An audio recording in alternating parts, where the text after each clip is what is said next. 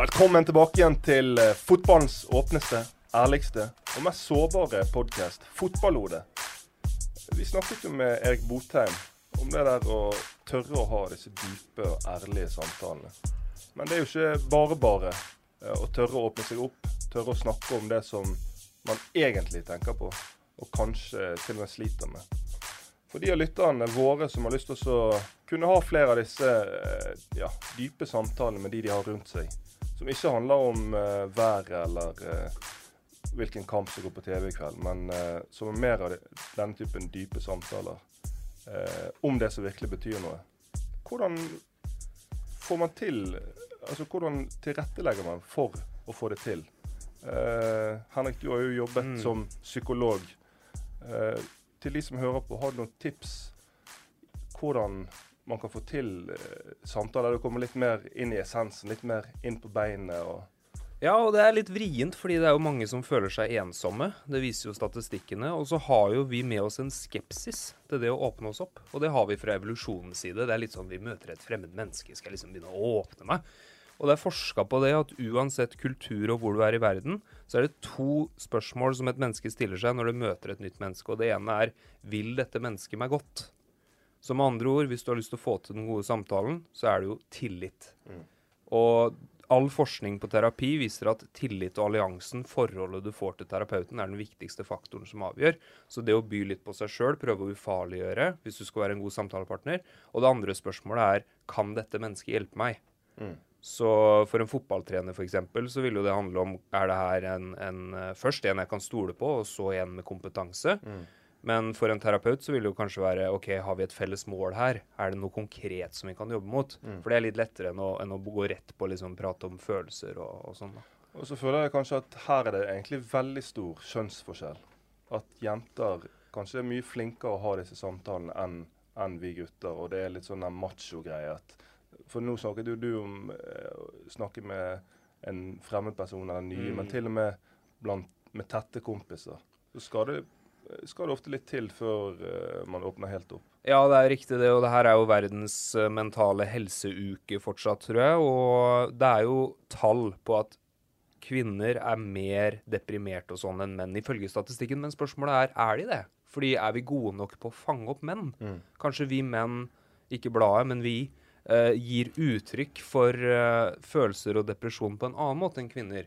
Og kanskje vi har litt behov for å åpne opp, vi også. Mm. Det er jo spørsmålet.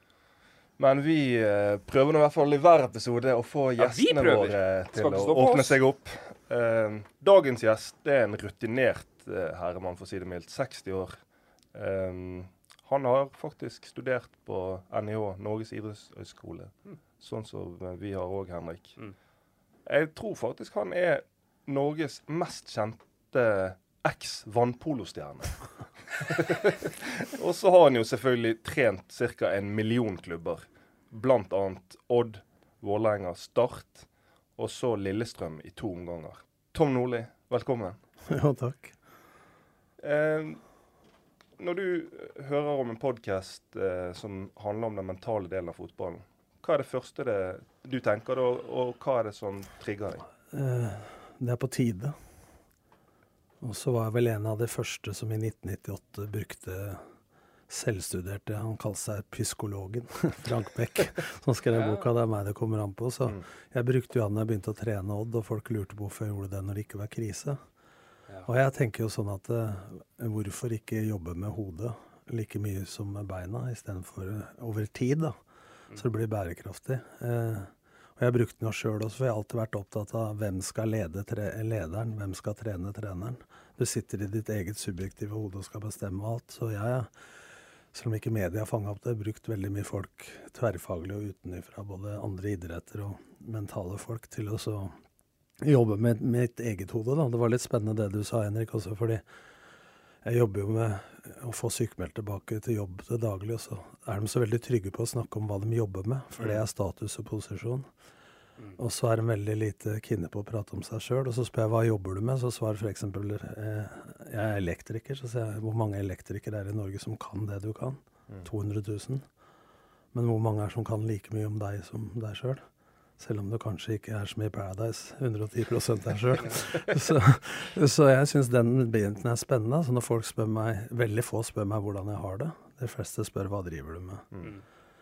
Og jeg pleier å svare, hvis noen spør hvordan har du det, så pleier jeg å svare det er mye som er bra. Og så sier folk åtte av ti. Ja, så fint, da.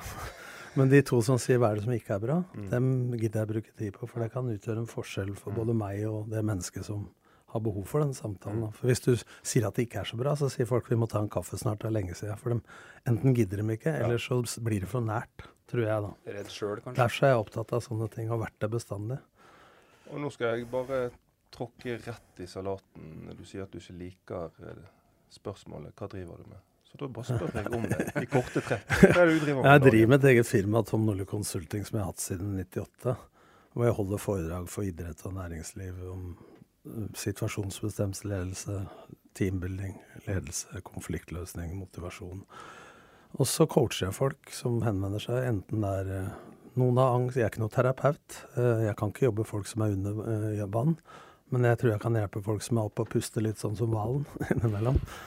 Eh, I forhold til liksom fra middels til, til bra, eller fra good to great. Der tror jeg at jeg har noen teknikker i forhold til Så jeg drev med ei som hadde angst der, som jeg aldri har prata med, som ringte meg. Prata med 1 time og 45 minutter, og så eh, sa, spurte jeg hvordan det var. Du spurte meg ingenting om hva jeg var redd for, sa jeg. Nei, jeg tror du har brukt alle terapeuter og doktor Google på å finne ut hva det feiler deg.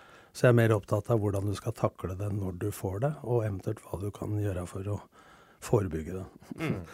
Så jeg gjør det til daglig, og så jobber jeg av Anova Helse, gamle Stamina Helse, med å få sykmeldte tilbake i jobb hvor jeg holder foredrag, veiledningssamtaler og har fysisk trening med folk. Pluss at jeg er med i noen podkaster og Studio Åråsen og LSK-kamper og sånn. Så, så det er litt til høyre og venstre. Ja, men du erfaren, eh, en erfaren podkastmann og som har stor interesse og til og med jobber med det mentale. Det er, det er på mange måter perfekt. Nå skal vi tilbake til fotballens verden. For i denne episoden her så skal vi Vi kunne jo ha lagd en ti timer lang episode om alt du har opplevd, Tom. Men i denne episoden så skal vi Det blir en spesiell episode. Vi skal fokusere på én spesiell kamp, og det er jo en veldig, veldig spesiell historie. Um, den kampen, psykologien i den kampen Vi skal snakke om å være i angrepsposisjon, ta tidlig ledelse, begynne kanskje å tenke konsekvenser, og så havne på defensiven. Og så se hvordan Murphys law spiller seg ut. Alt som kan gå galt, går galt. De fem episodene sa, dem kommer i den du var med sist, Synseligaen. Ja, OK. Om to, to episoder av fem, kamp, ti kamper til sammen om, om uh, tidenes kamp. Ja, riktig, drama. riktig. Så vi får konsentrere oss om den ene her. For denne kampen her, den ble spilt eh, 11.12.2019. Lillestrøm mot Start. Du var kommet inn på høsten. som- Nei. Jeg var i Skeid og hadde igjen ett år. Hadde vært fire år i Skeid. Og så hadde jeg en ett år. eh, Og så hadde jeg ikke tenkt å ta noen redningsaksjoner med. Og så ringte barndomsklubben min, som jeg har vært medlem av siden jeg var sju år. Som jeg hadde trent til cupmesterskapet i 2007. Og Så jeg var der i åtte dager. Ja, riktig. Så jeg hadde seks treninger, hvor fire ordentlige og to dødballøkter. To-tre spillemøter og to kamper For det, på åtte dager. da hadde Lillestrøm havnet på playoff, den eh, nedryknings... Ja, De spilte 0-0 mot Sarpsborg i siste kampen. Og hvis det Lillestrøm hadde vunnet, så hadde Sarpsborg med Geir Bakke som trener nå kommet på kvalik. Så ble det 0-0, ingen skudd på mål og kvalik. Og så står jeg som ekspert for Romerikes Blad og snakker med Jørgen Lennarsson om hvordan Start spiller. Og klokka to om natta så er han ferdig, og så ringer de meg. Og så har møte med meg om morgenen og spør om jeg kan steppe inn i, i, i åtte dager. For det, selv om fotballen sin verden er gal, så pleier jo den type redningsaksjoner pleier i hvert fall å være over noen måneder. Ja, Sju-åtte uker har Ja. de jeg har vært med på, stort sett vært. Ja, du har vært med på noen. Ja. inn da rett før de avgjørende kampene mot Start. Dobbeltoppgjør. Mm. Skulle spille første kampen i Kristiansand, og så siste kampen på Åråsen. Den første kampen i Kristiansand den taper dere 2-1, men får et veldig viktig bortemål. Ja, vi leder jo. Eh, men laget hadde ikke vunnet på 13 kamper. Eh, de tålte stort sett ikke å lede. Eh, men vi fikk ei straffe imot, tvilsom. Jeg hadde jo en diskusjon med Ramsland i litt underholdning for deg som TV 2-ekspert i, i Mixon der. og, så, og så skyter vi faktisk i stanga. Men i den kampen så får vi jo Brenden, som skjøt i stanga, skada. Ødemarsbakken skada, og Tam skada. Så vi kan komme tilbake til dette returkampen, hvor mange vi egentlig hadde å sette inn i den. Men vi taper 2-1, og det er vel siste kampen i dag, det forrige reglementet som bortemål telte dobbelt. Ja. Og, og Selvsagt. Hva, hva, var feelingen etter den kampen? Nei, at det, det var egentlig et OK utgangspunkt eh, med bortemål, men vi syntes det var helt unødvendig å, å tape. Og hvis du, når du kom inn, hva var ditt både før eh, den kampen og etter den kampen? Hva var ditt inntrykk av spillerne og troppen mentalt? Hvor var de igjen? Ja, og hvordan merka du at de ikke hadde vunnet på hvor mange kamper, sa du? 13. Ja, hvordan merka du? Jeg hadde jo sett alle de kampene som de hadde ja. tatt. Nei, så jeg gjorde det, Men jeg ser jo at spillerne Gode spillere. Du hadde Salkvist som sto som en saltstøtte som uh, spiller Europacup nå mm. for dansk lag.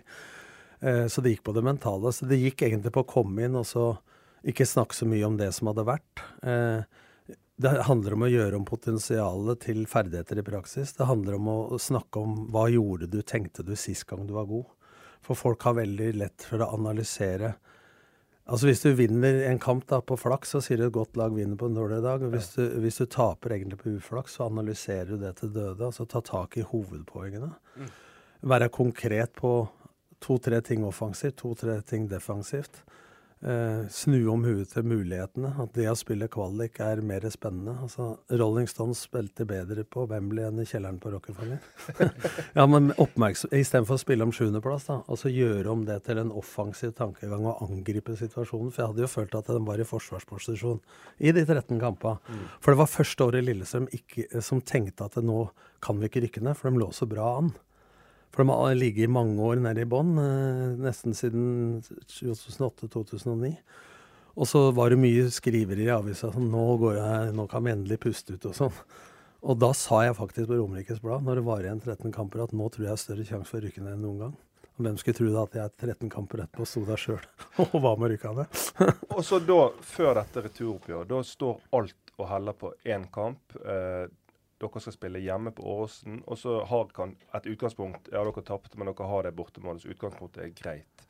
Kan du huske inngangen til den kampen? Og hvis du kan ta oss med kanskje på kampmøtet? Jeg kan ta dere med etter startkampen òg. For humor er også viktig. For vi var så jævlig dårlige på innkast. og så sitter Frode Kippe i garderoben, og så ser vi på norske håndballandslaget for damer spiller EM, eller hva det var. Så sier Frode Kippe jeg tror vi hadde slått det laget i håndball. Og så svarer jo jeg, da. Det tror jeg også, men Simen Raffen, da hadde ikke du fått være med. Det var han, det var han som kasta det. Han som kasta så jævla mange dårlige innkast. Og så de brukte liksom galgenhumor da etter det, da. Men det gikk rett og slett Jeg husker at alle var så fortvila for vi gikk ikke trene på Åråsen, for det var snø og dårlig vær. Og fokus var mye på det. Så jeg nevnte ikke det med et ord. LSK-hallen er beste banen vi har. Altså kun fokus på det du kan gjøre noe med. Mm. Rett og slett det var inngangen. Å angripe situasjonen. Det kommer 9000-10 000 og ser på dere. Hvem er som gidder å komme og se på 9000 mennesker komme og se? Det må være Bruce Springsteen. Og Dere er heldige. Altså dere er i en posisjon. Altså den tankegangen var det.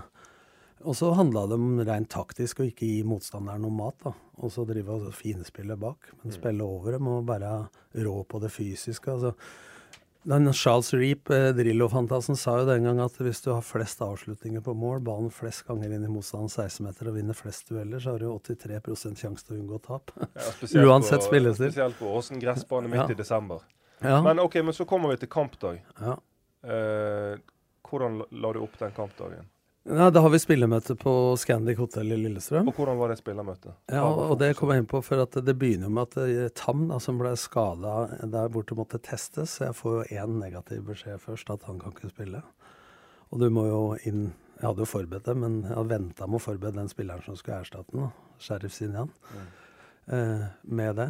Men spillemøtet var ikke så langt. Det var prega av humor, ufarliggjøring. Jeg tenker sånn at når det er en kamp som motivasjonen ligger der automatisk, så handler det om å prate mer faglig og taktikk. Eh, for da er tenninga så stor at det handler om å regulere spenningsnivået ned. Når du møter laget du forventer at du skal slå, og alle, eh, da prater man mer motivasjon. Sånn er jeg angriper de forskjellige kampene. Det er mange fotballeksperter som mener at man må ville vinne, og Ja. skylde på vinnervilje da, når det ikke vinnes. Det høres ikke ut som det var problemet her. Nei, og det tror jeg ofte er sånn som supportere sier, og det blør for drakta og sånn. Jeg Mm. tror alle vil vinne. Så det handler mer om å så Men så skal du treffe 22 mann, da. Eller i hvert fall eh, 15-16, så skal du treffe Og du gjør jo ikke det, for du har ikke tid til én-til-én på åtte dager, så du må jo prøve å treffe den gemene hop, da. Men, men for å ta inngangen, da. Så var det mange nervøse. Det måtte jeg ufarliggjøre på. Men det var én mann som løp en tredjedel så langt som Fredrik Rokstad. Det var Matthew. Mm. Og det var mye snakk om salg osv. Og, og han har en syke, så jeg tok han på tomannshånd og sa i dag kommer det fem klubber og ser på deg. Og han måtte spille venstre kant, hadde ikke gjort det før. Han spilte som en gud.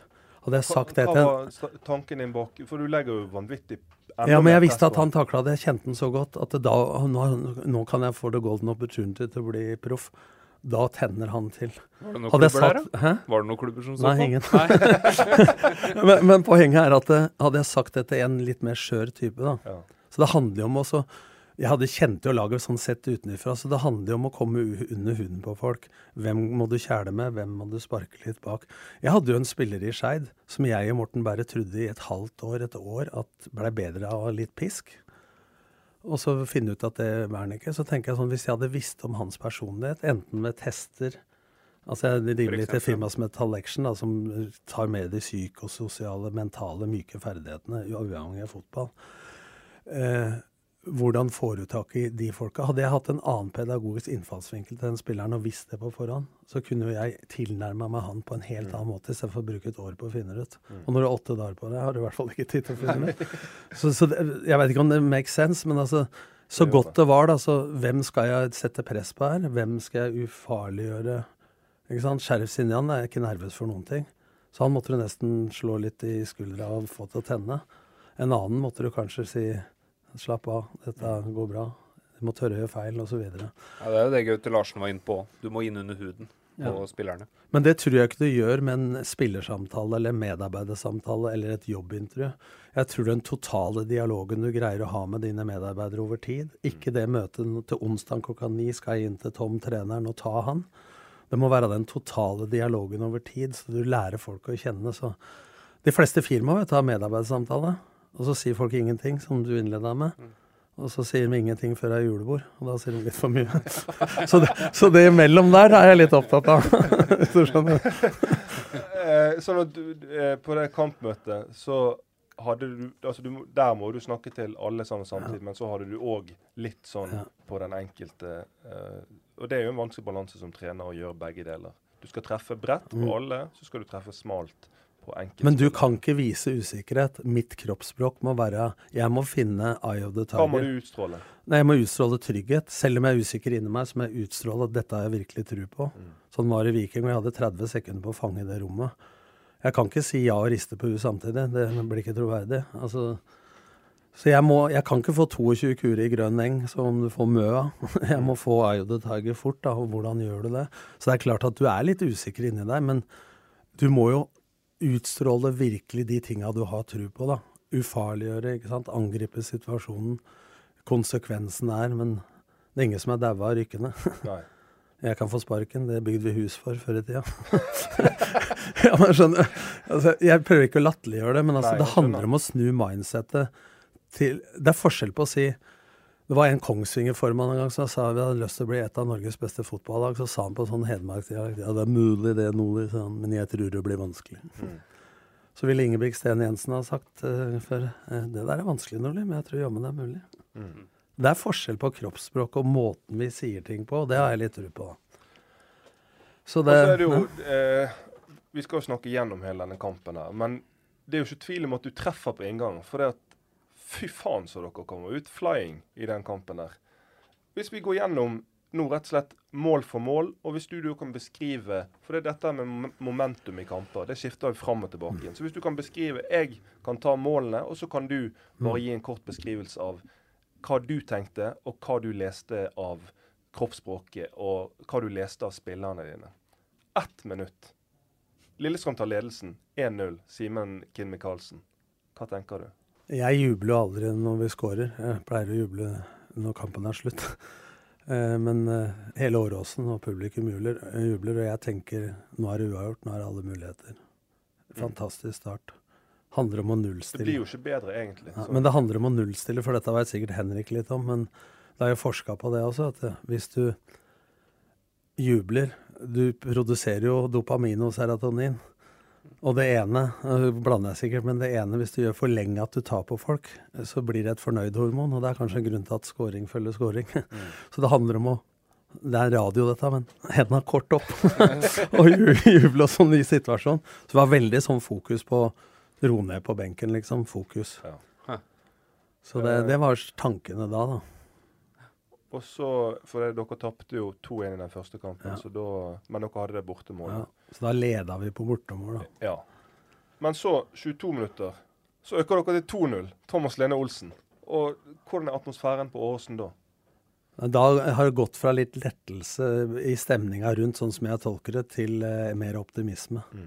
Nå er vi der, og jeg ser det lyser i øya på spillere. Og, og jeg var bare opptatt av da å ikke komme i forsvarsposisjon. For jeg merka jo da på slutten av den omgangen at når vi kom i lavt press, at vi hadde problemer. Så jeg var veldig opptatt av å opprettholde trøkket. Og så var Alexander Melgalvis holdt på for rødt kort. Så jeg måtte jo gå inn i pausa og si at uh, om en brekker nesa på deg, så har ikke du lov til å bli forbanna. Da er det kameraten din som skal bli forbanna. For jeg har ingen å sette deg inn, og det skal jeg komme tilbake til benken. Ja, for da går fløyten. Dere leder 2-0. Ja. Jeg ser for meg at det er vanvittig kok på Åråsen. Folk begynner å, Ja, før, ja. begynte med lettelse. Folk begynner å kjenne dette kommer til å gå veien. Nå kjører vi. Eh, dommeren blåser av til pause. Idet dere går inn til pausen, hva er dine tanker om det du skal få til i pausen? For å nullstille, for at de, de ropte jo geni og alt mulig til meg, og det var ikke måte på, liksom. Og dette går, og det, Så jeg var veldig redd for at det, de var for fornøyd oppi hodet. Mm. Så det handla om å nullstille, og så vinne annen omgang. Og så prata vi egentlig mest, mest, bare kort om det, og så prata vi mest, tror jeg, hvis jeg husker riktig, eh, kort om eh, hva som var bra, som vi måtte gjenskape og videreutvikle, og så litt grann om hva vi må forbedre. For jeg er mye mer tilhenger av det derre at folk måtte greie i hodet og tenke på hvorfor leder vi 2-0, hvorfor har vi gjort det bra, så vi kan gjenskape og videreutvikle det. Det er jeg mye mer opptatt av enn å finne alle feila. Det er vel sånn kort svar, da, siden dere Prøvde du for hardt å nullstille? Nei. At det blir sånn derre Nå må vi nullstille, nullstille, og så at det blir for mye av det? Nei, jeg tror ikke det, for vi skåret jo 2-2. Ja. Ja, for det skulle jeg til å si. Da hun kommer ut til andre omgang, da. Og så 49 minutter rett etter pause. Da er jo sånn ideelt 3-0. Men før det, ja. Ja. Før det, så er vi drithardt pressa. Vi havner okay. i lavt press. Og eh, Start tar taket på det, fra 45 til 49. Mm. Så vinner vi ballen. Kontring med Sheriff sin over hele banen, som spiller den til, tror jeg, Daniel Gustavsson, som skårer 3-0. Mm. Fram til det, i annen omgang, de fire minutta, så tenkte jeg at eh, her har vi ikke greid å nullstille. Her tror jeg Ok, Så du var ikke helt happy med Nei, inngangen nei, jeg- jeg var ikke For happy. Min erfaring eh, er ofte at når du har en god førsteomgang, så Ja, uansett nesten hva treneren sier, så er det litt sånn nær tilfredshet, samtidig som det andre laget Men det kan ha mentalt men også fysiologisk. For når jeg trente Lillesund i 2007, så var jo så dårlig første kvarter i annen omgang at jeg begynte å sette dem på ergometersykkelen i garderoben mens jeg snakka.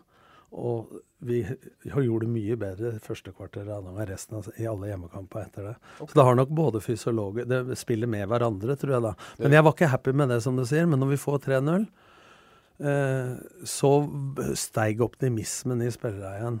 Og vi har jo da aleine med keeper, og vi har også Det er en situasjon som er litt eh, som media ikke veit. Det? Er at eh, Saggi er fjerdedommer. Jeg husker ikke om det er 3 eller 4-0. Så blir Simen Kinnvik Karlsen takla. Så si, jeg står ved siden av fjerdedommeren, for jeg hender jo er litt nærme han. og kjefter litt. så sier jo han eh, straffe, roper han på mikken sin til Ola Hobber Nilsen, som er hoveddommer. Så gjentar han det en gang til, og så prikker han på skuldra og sier jeg hører hva du sier. Så snur han seg og sier han til meg det er greit, Nole, men ikke bruk det mot meg. Nei. Hva hadde skjedd da? Jo, men eh, For å ta dere med litt bak uh, For det, det var på 3-0. Ja, 3 eller 4. Jeg, Ok. ja. Men uh, så etter en time spilt 4-0 Melgalvis. Og da er det liksom sånn, da skal du være rimelig syk og rimelig kynisk eh, og rimelig pessimistisk, for ikke å tenke at nå har vi sikret Men da var det. To mennesker var meg og Jon Knutsen, keepertreneren. Alle andre ropte 'geni', og 'nå er det fest', og Start-supportere begynt å gå hjem og sånn. Og jeg står bare helt sånn. Og jeg ser at startspillerne samler seg i en sånn ring som er blitt så moderne. Og de reiv jo ned de der eh, reklameskilta på Åråsen. Og jeg prøvde å få kontakt med spillerne for å nullstille på nytt da. Jeg hadde ikke kjangs å komme ut. For vi hadde trent på Hvis vi måtte ha mål, skulle vi spille 2-4-4. Hvis vi skulle forsvare oss, skulle vi spille 5-4-1. Men jeg var veldig opptatt av å ikke gå ned i 5-4-1 for tidlig. For laget hadde vært så dårlig i lavpress tidligere, også internt i denne kampen. Og så kommer jo 4-1, og du skal sikkert komme til det. Ja, for det at um... Da er ikke vi med. Da, da spillere er begeistra. Så dere skårer 4-0, du får ikke kontakt? Nei, altså de- da skjønner jeg at det her er Nå tror alle at det er greit. Og, på det, fest. ja, og jeg var ikke på fest, altså. Og hva sier, Da hadde jeg høyere puls enn noen gang i hele kampen. hva sier psykologen vår om det her når det, altså spillerne går inn i eufori, og sånn som Tom sier på, på en måte De er ikke til stede for å motta tilbakemeldinger eller input. De er kanskje Da er du et patetisk eh, dyr sett fra evolusjonens sitt ståsted. Da er du ikke klar. Da er du en som går bort til løven og sier 'hei, er, er du snill?' og klapper på hodet til løven og blir spist. Ja, for når du er inne i den euforien, så er du ikke lenger rasjonell. Ja, du skal ikke være der. Det er bra det er du som sier dette, ikke jeg. Ja, ja, ja, men du skal ikke gå rundt og Mange Nei. som tror det at du skal gå rundt og være lykkelig. Ja. Hva slags evolusjonsdyr er det? Må huske at vi er jo skapt for å overleve. Men det 4-0-målet, det betyr at det eneste Lillestrøm eh, trenger å unngå, er å Slippe inn tre mål på en halvtime. Eller heller skåret. Ja. For vi er aleine med keeper på 4-0 år, skjønner du. Oh. Eh, men de neste ti minuttene, kvarter på 4-0 Du har sagt at du så den euforien rett etter, men ser du en tilfredshet hos spilleren, eller hva ser du da? Ja, Det er vanskelig, det blir jo subjektivt av meg og lett å si med fasit i Ja. hånd. Men jeg føler det at vi da mister den offensiviteten, angrepsviljen, og kommer plutselig i Jeg tror noen er i sånn fornøyd-modus, og så tror jeg noen er sånn i forsvarsmodus. Det kommer an på psyken til hver enkelt. Jeg vil ikke navngi det, men jeg har en formening om hvem som da var fornøyd, og hvem som var i angrepsmodus. Og her er vi på en måte inne, inne på beina av hvorfor vi syns dette var så spennende å lage en episode rundt. Dette her med angrepsmodus. Dere tapte den første kampen. Dere hadde et, likevel et bortemål. Sånn at det var kanskje lett å være i angrepsmodus. For da har jo dere tapt, men dere er hjemme. Det er muligheter, sånn som du sier. Du klarer å få guttene i angrepsmodus. Og så går det veldig bra. Det, men jeg, jeg har opplevd, og jeg har kjent på denne følelsen mange ganger sjøl òg, at når det går veldig bra, så er det sinnssykt vanskelig å ikke havne i forsvarsmodus. Og ikke begynne å tenke 'nå må vi ikke', 'nå må jeg ikke gjøre sånn'. Og tenk hvis det skjer sånn. Men jeg kunne gjort noe grep. For jeg fikk jo kritikk av Ivar og for alle for at man ikke gjorde grep. ikke sant? For at vi fikk 4-1 imot på en tilfeldig dødball. Ja, det er 70, 76 minutter. Ja. Så får vi en dødball imot og 4-1. Så snakker jeg med Arild Sundgodt og Jon Knutsen i trenerteamet. Og vi vil ikke legge oss ned på 4-1, men Frode Kippe varmer opp. Mange varmer opp. Men jeg sitter på benken med en spiller som bare har spilt tredjedivisjon. Alle er skada. Arnor eh, Smarason kan spille i åtte-ti minutter, har ikke trent på tre måneder. Du har Frode Kippe, og så har du Mats Håkenstad. Mm. Resten sitter der bare mentalt Jeg kan ikke bruke Jeg har to innbyttere. Ferdig. Og en spiller som har spilt bare tredjedivisjon. Så, så jeg har ikke mulighet til å gjøre noe, for da ville jeg kanskje plukka av dem jeg mente var for mye forsvarsposisjon. Ja, Skjønner du? Riktig. For jeg hadde kjent... Du ville gjort bytter basert på det mentale ja, på det mentale, ja. For det har alltid vært opptatt av. Hvem takler denne situasjonen? Hvem, kan, hvem sitter som snikskytter oppe i treet? Hvem tar eh, toget til Sverige for å bli nøytral under annen verdenskrig? Og hvem vil være i infanteri? Ja, ja, men skjønner du? Dette har jeg jo sagt en gang da jeg trente Fredrikstad. Det var en som spurte meg hvorfor jeg ikke får spille. Så jeg du jeg er på toget til Sverige. Og så spurte han andre hva med meg, ja, sa han. Jeg vil ikke navnet dem. Du, du kan være snikskytter oppi det treet der. I morgen trenger jeg folk i infanteri. Men det er et bra bilde, da. Det er det. det, er det. Eh, Så, så, men poenget er at når det blir 4-2, så skal jeg sette inn Frode Kippe. Mm. Og jeg har ikke kasta Frode under bussen, men folk er men liksom, så får jeg ikke satt den inn, for dom, fjerdedommeren følger ikke med. Og så hadde ikke Frode drakta riktig på, eller noe sånt, og leggeskinna på. Så jeg prøver to ganger å få satt den inn. Når den står klar, så scorer de for 4-2, ikke sant? Og den skal inn, og vi rekker ikke å få den inn. Eh, og så eh, når, eh, før 4-3, så er det én tilskuer, selvsagt LSK-fan, Mm. i feil ende av banen, og seks vakter. Jeg så det ikke live. Kan tenke deg hvor jeg var hen. Mm. Så jeg ser det på TV, og så inni 16-meteren. Så de er, mens ballen er i spill, to sekunder før Ramsland skårer 4-3, så er det seks stykker inni 16-meteren. Så keeperen og Maric står og ser på dem og er ukonsentrert. Så det skulle jo vært annullert òg? Altså, Er det mulig å få alt dette på en gang? Da er vi inne på det med Murphys låt, alt som kunne gå galt. Ja, og han var i tillegg LSK-supporter. Men når Start skårer ett av to der, Ramsland, hva tanker og følelser går gjennom deg, og hva er det du føler da på stadion? jeg ser da at spillere som Tobias Salkvist, som har vært eh, sammen med Skjerv Sinjan, utradert eh, De hadde ikke et skudd på mål. Eh, går fra å være konger til å være Vigeland-statuetten. Mm. Den ene stussen eh, som går der, går jo via hodet på Salkvist, som stusser den bakover. Han står helt rolig. Som detter tilfeldigvis ned, som går via beinet til Sheriff og i mål. Det er 4-2. Og da ser du at da er det redsel, panikk, flukt. eh, Altså fight or flight. Da er det Ikke sant? Altså, det er flight for alle sammen, Ja. nesten. Så, så de tror liksom ikke at det skjer. Og det skjer jo på 5 minutter og 50 sekunder, disse måla. Og, og det, er jo, det er jo helt sjukt, ikke sant. Men når jeg setter inn Frode da, det gjør jeg på 4-3, da skal vi spille 2-4-4. Og da ser du hva det mentale har å si. Beskjeden er så klar. Vi har trent på det i 10-15 minutter. Hvis vi må ha mål Frode er spiss. Alle tror vi skal slå mot Frode. Da blir det bare frispark imot. Da skal vi slå mot Simen Kinn Michaelsen som venstre kant. Flytte opp han, satte Matthew ned som back. Vinkle den. Så hadde vi Thomas Lene Olsen, Frode Kippe og Arnold Marason inne i boksen til å ta den headinga inn. Hva skjer? Jo, de slår bare lange baller. Rett pasning på rett løp, rett fram til Frode Kippe, som er overtent, for det er siste kampen hans, og laga frispark hele tida. Og Det er jo ikke Frode sin skyld, men vi spiller jo ikke der vi skal, da. Men det har jo ingenting med fotballferdigheter å gjøre. Det har jo noe med det mellom øra å gjøre. Ja, da, da, har to spørsmål. Eh, første er jo når Ramsland skårer 4-3, og dere har rotet det vekk. Og da på 4-3 så betyr det at Start rykker opp. Vi må ha et mål. Og, ja, og Lillestrøm må ha et mål, men på den stillingen så rykker dere da ned. Men idet det målet går inn, hva tenker du da? Jeg, jeg tenker at uh, bare hva vi må gjøre for å score. OK. Så det er ikke sånn du tenker fy faen. Jeg var ikke med på den der euforien når det blei 4-0. For jeg har vært med såpass Det var greit å ikke være trener et kvarter, ja. Men jeg sto der for at jeg, jeg veit at ting kan skje. For det er bare å spole tilbake til alle kvalikkamper. Så jeg var der på å prøve, men det er ikke så lett å få formidla med 10 000 tilskuere. Altså få Du er jo ikke Gud heller. Altså få din tankegang over til spillerne i den situasjonen. Og du har jo liksom ikke øvd på Altså, jeg prøvde å øve på suksess, da. Jeg øvde jo ikke så Hadde vi hatt ei uke til, så tror jeg det hadde gått. For at det, vi greide ikke å øve nok på mentalt på å takle hva hvis det kommer et baklengs. Nei, for det For hvis du øver for mye på det òg, da Mm. For hvis du tenker på dritt, så blir du god på dritt. Det, det er min Ja, og så sitter jeg og tenker på ironisk prosesseringsteori, nemlig det at når shit comes to show, så er det fort gjort å begynne å gjøre det man ikke skal. Ja. Dere skulle ikke spille på kippe. Golfspilleren skal ikke treffe den ballen i vannet. Nei. Men under press så blir det faen meg sånn at det her vet jeg ikke skal gjøre, men jeg gjør det.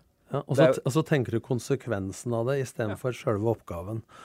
Og de river ned skilt, og alt er euforisk. Og, folk de roper jo geni til meg. Mm. Kvarter etterpå så måtte vi ha politieskorte ut av stallen. De prøvde å rive ned spillertunnelen. Og vi måtte være i garderoben, for i fysiorommet og i helsestudio så var det vinduer. Der prøvde supportere å knuse vinduet for å ta. Så alle spillere fikk politieskorte. Jeg og Kippe måtte være igjen og stå skolerett i media. Da var det også greit å ha vært med mer enn ti minutter. Men eh, da når du, med denne erfaringen, og med dine tidligere erfaringer, eh, så eh, Før vi går over på at det er noen eksempler på nesten akkurat det samme i internasjonale fotball. Men da lurer jeg på eh, For trenere og lag og spillere i fremtiden som kommer i lignende situasjoner, hva tror du er nøklene for å unngå at dette skjer?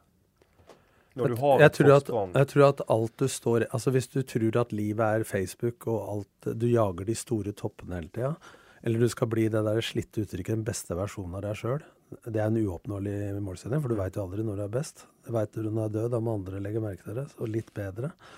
Så, ja, ja, Det er verste uttrykket jeg veit om. Beste versjonen av deg sjøl sier dem overalt.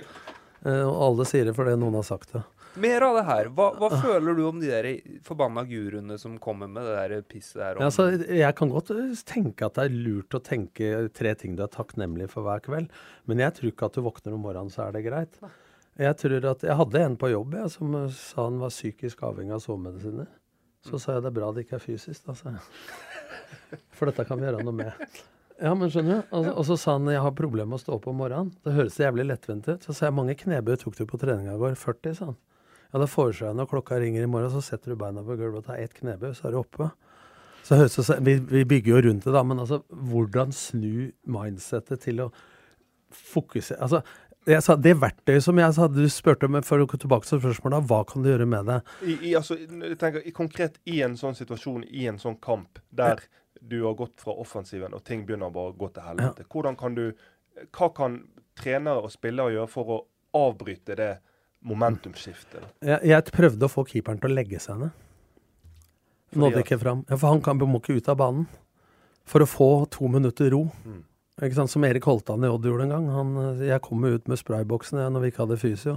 Hvor er du skada? Ingenting, vi må bare slappe av litt. For det var brann i kvartfinalen i 99. Ikke sant? Altså Sånne ting tror jeg du kan gjøre. Men når kampen er slutt, hvis du skal ta med deg erfaringa, så tror jeg at Som jeg begynte med den Facebook-verdenen. altså Hvis du ikke jager de store toppene, men tenker det at det å være litt under eh, normalen, da, at du har det litt vondt, hvis du tenker at det er et naturlig fasett i livet, hvordan angriper jeg det? Hvordan takler jeg den situasjonen som var vanskelig forrige gang? Eller ikke takla det? Det gjør at eh, når jeg før hadde én hammer Og jeg er ikke god på det, for kona sier jeg får strøm av å skifte lyspære. men, men, når du får da sånne erfaringer i boksen, så får du jo flere verktøy. Så det handler om hvilket verktøy skal jeg bruke i den situasjonen som nå oppstår. Ja, for det, hvis du nå blir innkalt på en ny redningsaksjon, ja. og det, si det er akkurat samme situasjon. Dere taper eh, første playoff-kampen men har et bortemål, og så får en pangstart, stor ledelse, slipper inn et mål, og folk begynner å tenke Nei, faen, nå, nå skjer det. Hva, hva Da ville jeg brukt min erfaring eh, og vært sårbar og hatt selvironi og lagt fram Eh, situasjonen jeg har vært i, for å ufarliggjøre det. For jeg har, jeg har, inntrykk av det, altså Hvis jeg kan være veileder for noen og åpne meg med mine ting i livet, så er det mye lettere for andre. Du begynte, Henrik, med hvordan skal vi få åpna folk? Hvis jeg sitter som en sånn besserwisser og sier ja, men gjør sånn, tenk sånn, gjør som jeg gjør og ikke gjør som jeg sier, eller omvendt. Mm. Så tror jeg det handler om å vise litt sårbarhet sånn. Men jeg tror i dagens fotball, da, hvis du ser Lillestrøm nå med personlig utvikler Mette Rossland, når folk er misfornøyde emosjonelt nå, så har de en mentaltrener eller en personlig utvikler som kan ta seg alle de samtalene du før måtte som trener. For før i tida, når det var tre mann, så slådda du banen og bestilte fly til La Manga sjøl som trener. Nå kan du liksom konsentrere deg mer om det fotballfaglige. Så har du andre spesialister i teamet som tar seg av de ubehagelige samtalene. For du kan liksom ikke være både ja, du skal stille krav til folk. Så skal du kunne legge armen rundt folk. Nei, Det er et jævla godt poeng i forhold til det med trygghet. For det, ja. Jeg tror det er vanskelig for en spiller å være sårbar og åpne seg helt til en som skal bestemme om han skal Ja, For du tenker kan bruke eller, dette mot meg i ja, neste laguttak? Ja, kan bruke det mot ja. meg i neste laguttak. Hvis jeg, hvis jeg, som spiller kommer til deg, Tom, og du trener, og jeg sier at uh, det har nettopp blitt slutt med damen, jeg klarer ikke å, mm. klarer ikke å holde fokus, mm.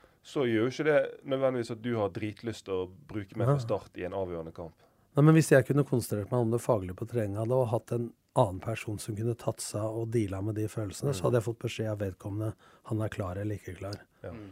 Så, så, så, så den, det blir jo sånn at du åpner deg kanskje mindre for øverste sjefen enn du gjør for de andre. Men samtidig så går det litt på approachen du har som hovedtrener. da.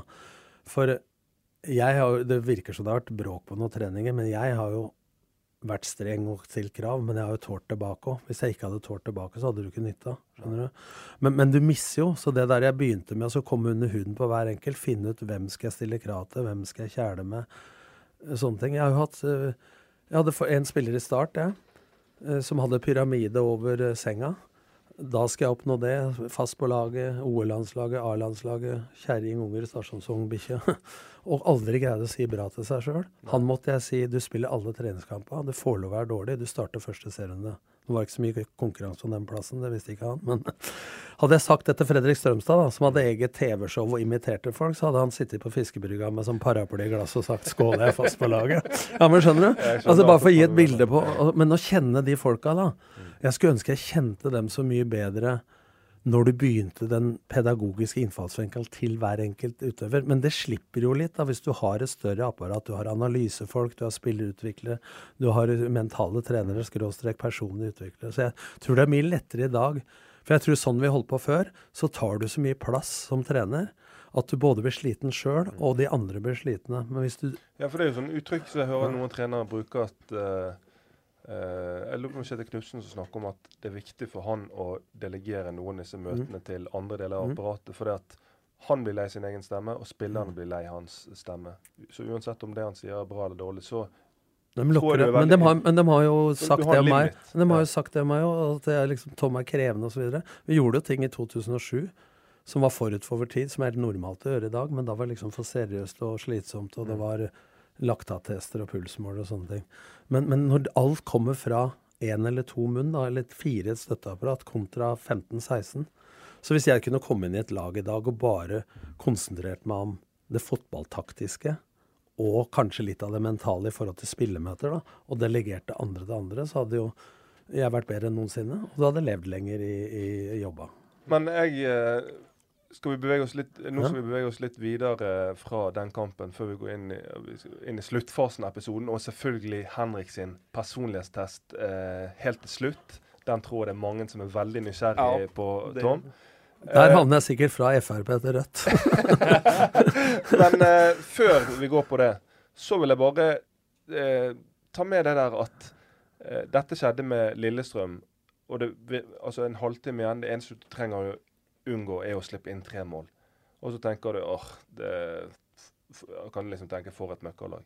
Men nøyaktig det samme har jo skjedd med Barcelona. Mektige FC Barcelona i Champions League. Én gang. Nei, ikke én gang. To ganger. Mm. To år på rad. Og Det syns jeg er veldig interessant. og at Selv på et så høyt nivå. Det var først den Roma-Barcelona april 2018. Der hadde Barca vunnet 4-1 i første kampen. Og så kommer de til til den kampen i Roma. Og alt som kan gå galt, går galt. Og så tenker du at dette er som once in a lifetime som skjer med et så bra lag som Barca. Året etter 2019. De leder, knuser Liverpool på hjemmebane. 3-0. Drar til Anfield. Eh, som utenforstående så tenker man at det er en gjennomkjøring, det er formalitet. Og så får Liverpool et tidlig mål. Får med seg publikum, får med seg det trykkokeren på Anfield og så bare smell... Altså, de Barca-spillerne ser helt paralysert ut. Det ser ut som de Ja, de er garantert mentalt sett på en annen planet. Uh, choke. De ja, stivner. Men da, men da, er jo de i flight. Mens I Liverpool, flight. som ikke kan tape noen ting, de gir jo helt F. Helt F. Ikke sant? Og kjører på. Og så du, du, ser jo på den Jeg tror alle husker den kjappe corneren til Trent Arnold. Ja, ja. Der han Barcelona-spilleren, de følger seg med. De er allerede på en annen planet. Og så slår han inn til Origi, så setter han. Eh, så syns jeg det var veldig interessant da etter den kampen Vi snakker om det å åpne seg litt og være litt sårbar. Så eh, snakker eh, Gerard Piquet med en spansk avis. Og så snakker de om denne kampen her. da. Og så sier han følgende. Og har jeg oversatt fra engelsk, som igjen har blitt oversatt fra spansk. Så jeg kan ikke garantere at det var det han sa ordrett. Men noenlunde så sier han det var et mareritt. Men vi, vi må forstå hvorfor det skjedde, og bruke det svaret i fremtiden. Eh, på et mentalt nivå var noen av oss påvirket av det som skjedde i Roma, altså året før. Eh, fordi det fortsatt var veldig ferskt i minnet. Etter det første målet eh, da mot Liverpool, som kom fort, begynner du ubevisst å se bilder av Roma-kampen i hodet. Så kom det to mål til veldig tett, og det ble bare for likt det som skjedde i fjor. Det var definitivt en mental blokk, samtidig selvfølgelig som vi fotballmessig sviktet. Da begynner det da typisk også. Det var en kompis av meg som dro til Syden for første gang. Så sa han det er typisk meg at det begynte å regne når jeg var i Syden. Så sa jeg det er sikkert mye med deg å gjøre. ja, ja og, og, det der er sånn når du får, har fått noen Når du sa ja. som hadde tapt 13 kamper, dette hadde skjedd med Barcelona før. Det der begynner sånn Nei, nå skjer, nå skjer det igjen. Det igjen. Mm. Men da tenker jeg det er et traume. Altså ja. posttraumatisk stressyndrom, da. Mm. Våkner om natta, kaldsvett. Hva skjer? Da, da er det ikke bearbeida godt nok. Nei. Hvis det ligger og ulmer baki der, da har du ikke prata nok om det. Da, da har du ikke bearbeida det. Du er ikke i balanse da.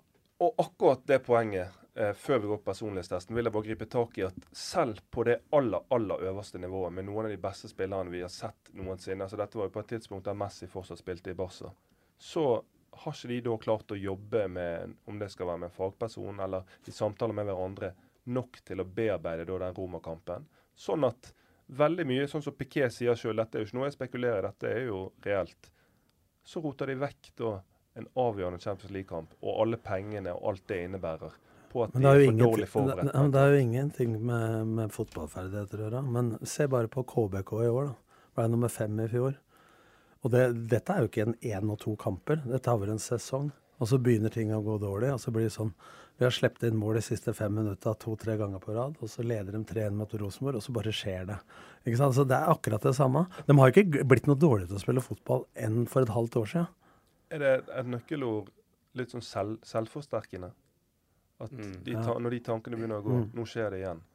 Og så begynner du å gjøre de tingene som gjør at det skjer igjen. Men Henrik, er det. Ja, men er det, der man må, er det der Henrik, man må jobbe? da? For at eh, når man veit de tankene kommer og har erfart det, så må man jo Det blir det samme som jeg jobber med folk som har angst. altså Mm.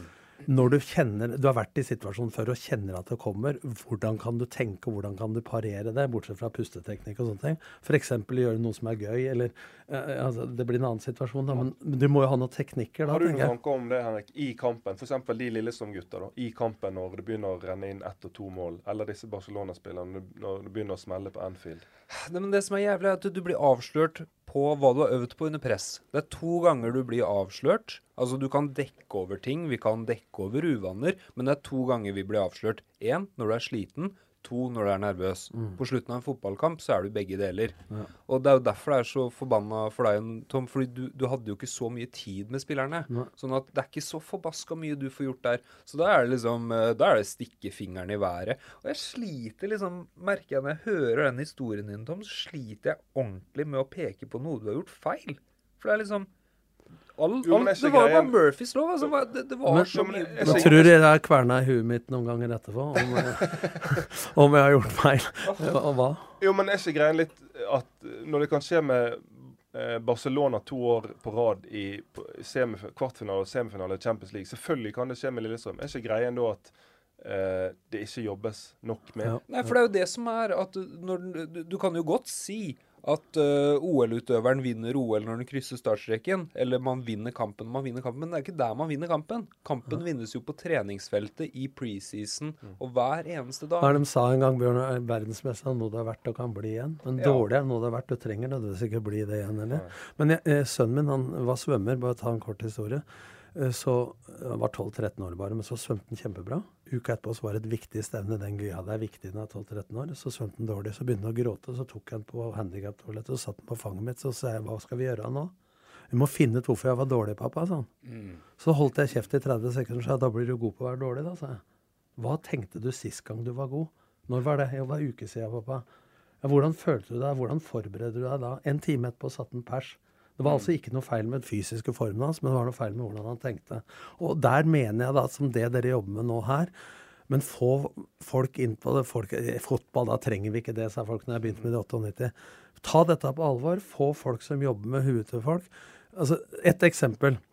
Eh, hvis jeg spør dere nå til slutt eh, Du har fire typer mennesker. Du har dem som vil og kan, dem vil du ha med. Dem som ikke vil og ikke kan, vil du ikke ha med. Men så har du dem som vil innmari mye, som ikke kan så mye. Og så har du dem som kan innmari mye, som ikke vil så mye. Hvem vil du ha med? Da svarer de fleste at de vil ha med dem som vil mye. Det er jeg enig i, fordi at eh, du kan lære deg veldig mye med hardt arbeid. Men vi sier til unga våre du kan bli alt du vil. Jeg sier heller du kan bli alt du er. Men hva er du? Hvem er du? Men jeg vil gjerne ha med Daniel Bråten, som er Europas beste tre ganger i året, hvis de husker han. Hvorfor skal det være vanskeligere å lære Daniel Bråten riktig mental tankegang og vilje, kontra å lære han andre å drible to mann i en telefonkiosk, hvis lyttere veit hva en telefonkiosk er lenger. Jeg er jo gammel. Ja, men skjønner du bildet? Altså, jeg vil gjerne ha to-tre i den gruppa som kan innmari mye, som ikke vil så mye. For hva kan dem berike gruppa med, hvis de vil? Mm. For hvis det bare er dem som eter kjetting og driter å si, som vil mye, så, så, så kommer du til et visst nivå, da.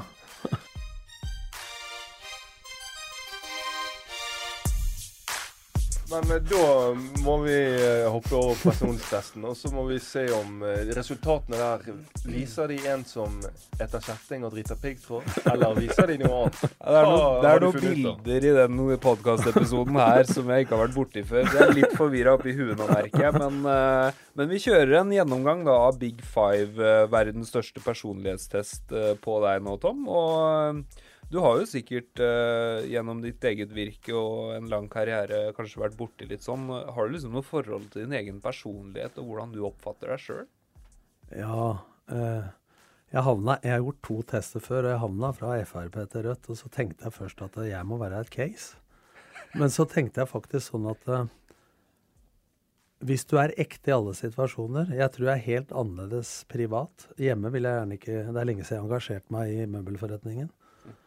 Eh, når jeg holder foredrag, så er jeg en. Når jeg er på sidelinja, så er jeg en. Når jeg er i garderoben, så er jeg en. Når jeg er i lærerværelset, så er jeg en. Så det viktigste med at den maska jeg har på meg, at jeg kjenner meg sjøl så godt at eh, jeg er autentisk i alle de situasjonene. opp- Altså, jeg syns ikke vi skal plassere folk at han er introvert, ekstrovert, Mm. innadvendt, utadvendt, klovnfilosof. Jeg tror vi er narsissister. Jeg tror vi er alt mulig i, i visse mengder. da. Ja, for det er det som er, alle er jo dette i ulik grad, og her er du faktisk inne på Vi går gjennom. Vi Ja. går gjennom, og vi har sånne ting som omgjengelighet, i hvor stor grad man bidrar til andre versus tenker på seg sjøl. Vi har ekstroversjon, altså utadvendt, innadvendt. Og så har vi åpenhet, det å søke nye ting versus det kjente. Og her er du ganske sånn på midten. Mm. Og det har vi vært inne på med andre gjester før, at det gir deg jo en fleksibel tilgang. Altså du kan være litt sånn, litt sånn. Kanskje Nå, nå skal jeg tolke og, og psykologisere veldig, og så kan du si deg enig uenig, men jeg tror det er en styrke som trener. Og så har du, men du har to ting som skiller seg ut, som er litt høyt og lavt. Og det ene er veldig høy planmessighet. Ja. Struktur, det å gjøre jobben. Og så er du i nedre sjiktet på nevrotisisme. Altså bekymring, katastrofetanker. Kom vi veldig godt med på Åsen. Ja, det resonnerer er jo veldig mitt. med det du sa. Ja. Det er poenget mitt. Du er jo kjent for å redde lag. Kanskje kan det her, den personligheten her være et bidrag da, til at du kler den rollen såpass godt? Ja, og en historie, da. Jeg var nesten på sosial angst. Altså, jeg var så innadvendt, introvert, Ja. fram til jeg var 17 år. Jeg mista onkelen min da jeg var 10, mista pappaen da jeg var 17, fant den død i bilen. Jeg turte ikke å gå forbi en guttegjeng når pappa spurte kan du kjøpe VG til meg. Så var jeg veldig sånn opptatt av hva alle andre syntes om meg. Og når alt dette skjedde, og bestemor og bestefar døde, så måtte jeg plutselig, og jeg hadde en funksjonshemma mor, så måtte jeg plutselig ringe begravelsesbyrå og ta tak i ting. Det var første gangen jeg tenkte at det, kan jeg være lagd for å stå litt i vinden allikevel? Så jeg var faktisk et sånt skille. altså Det var traumer eller situasjoner i livet som gjorde at jeg ble satt i posisjoner jeg aldri trodde jeg skulle takle. Og så takla jeg det og fikk mestringsfølelse. Så jeg, kona spurte meg en gang hva ønsker du deg til jul. Så sa jeg én uke helt aleine. Ja. Så sa jeg det syns jeg du skal få, for da får vi det bra begge to. Ja, ja, ja. Ja, men det var helt sant. Altså, men at jeg trenger my time, om det er på kvelden og andre har lagt seg eller hva som helst. Sånn at eh, folk tror at du, jeg er en sånn type som Jeg pleier å si jeg lik, elsker mennesker og hater folk. Ja. Altså, Ja. Blir det for svære mengder? For da svarte jeg litt nøytralt på den testen. Ikke sant? For når det blir mange sånn random folk som jeg ikke kjenner, så, er, så må ikke jeg noe behov for å ha midtpunkt eller nødvendigvis trives i den Og så var det jo, det var jo Der visste jo sikkert ikke mange, og det var jo trist da å høre om det du opplevde der. Samtidig så har vi vært innom eh, en veldig kjent artikkel som heter 'Do orphans rule the world'? Er det de som har mista en forelder som styrer verden? For det er jo påfallende hvor mange som har nettopp mista en forelder som faktisk ender opp i lederposisjon. Og det høres jo bare ut som du var på en test der som du vokste på. Og så hadde vi jo Gustav Walsvik innom og snakka om det her med tyske trenere og veldig struktur. Og Yo sa vel også at er det en gang man trenger litt, så er det når det er det stormer, det er krise. Så Men det er jo mange som oppfatter meg som litt den tyske, da. Og da tror jeg de har sett liksom det minuttet eller de fem minutta du er forbanna eller noe sånt i en kamp. Hvis du hadde sett meg i treningssituasjon eller i veiledningssamtale og sånn. Folk sier jo ofte til meg når jeg har hatt, uh, møtt meg i andre arenaer eller foredrag, så sier folk 'jeg trodde ikke du var sånn'. Nei, men det kan jeg skrive under på. Dette er jo Ja. første gang jeg Ja. møter deg personlig, Ja. og det må jeg bare skrive under på at eh, det er jo en varme her som jeg ikke har opplevd gjennom media. Nei, nei. Så, men så blir jeg glad da når folk sier jeg trodde ikke det var sånn. Og så kom jeg til første lyskrysset, og så tenkte jeg sånn i helvete trodde man det Så har du tapt allikevel. men eh, jeg tror vi er nødt til å runde av der. Ja. Men det får jo bli slutten. For det, det tror jeg, de som har hørt på denne episoden her, det du har delt, både faglig, dine erfaringer, eh, og sånn som vi snakket om innledningsvis, det der å åpne opp. Det har du gjort, og det setter vi utrolig stor pris på, Tom. Tusen takk som kom her til oss. Jeg som skal takke. Jeg syns dere har satt ting på agendaen eh, med en podkast som eh, er viktigere enn mange tror. Så der hadde jeg lyst til å være med, og takke for det.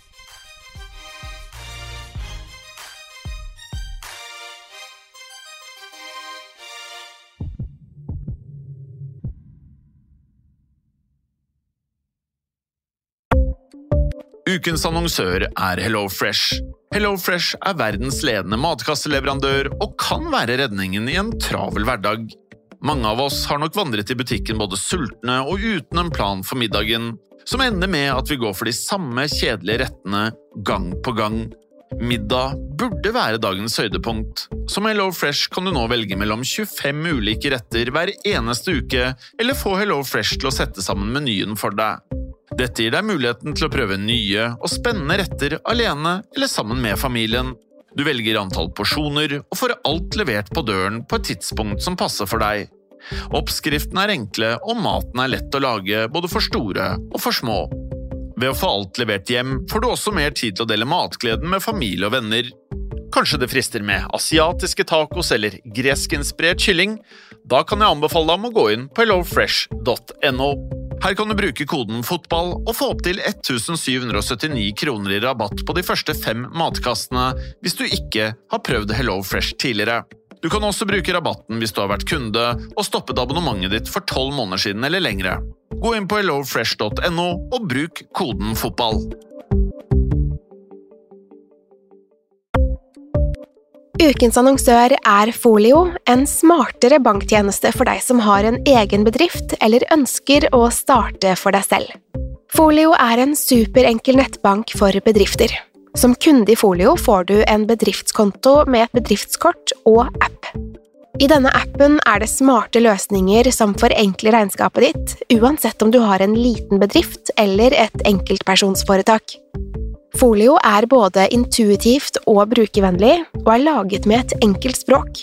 I tillegg tilbyr de forutsigbare priser og ingen skjulte gebyrer. Skulle du likevel trenge det, så kan du snakke med deres raske og hyggelige kundeservice, og der får du prate med en faktisk person og ikke en chatbot. Folio er med andre ord både enklere og koseligere enn banken. Over 10 000 bedrifter har allerede valgt Folio som sin banktjeneste, så besøk folio.no og se hvordan Folio kan forenkle din hverdag også. Har du et enkeltpersonforetak eller en liten bedrift? Da er du sikkert lei av å høre meg snakke om hvor enkelt det er med kvitteringer og bilag i fiken, så vi eh, gir oss her, vi. Fordi vi liker enkelt. Fiken superenkelt regnskap.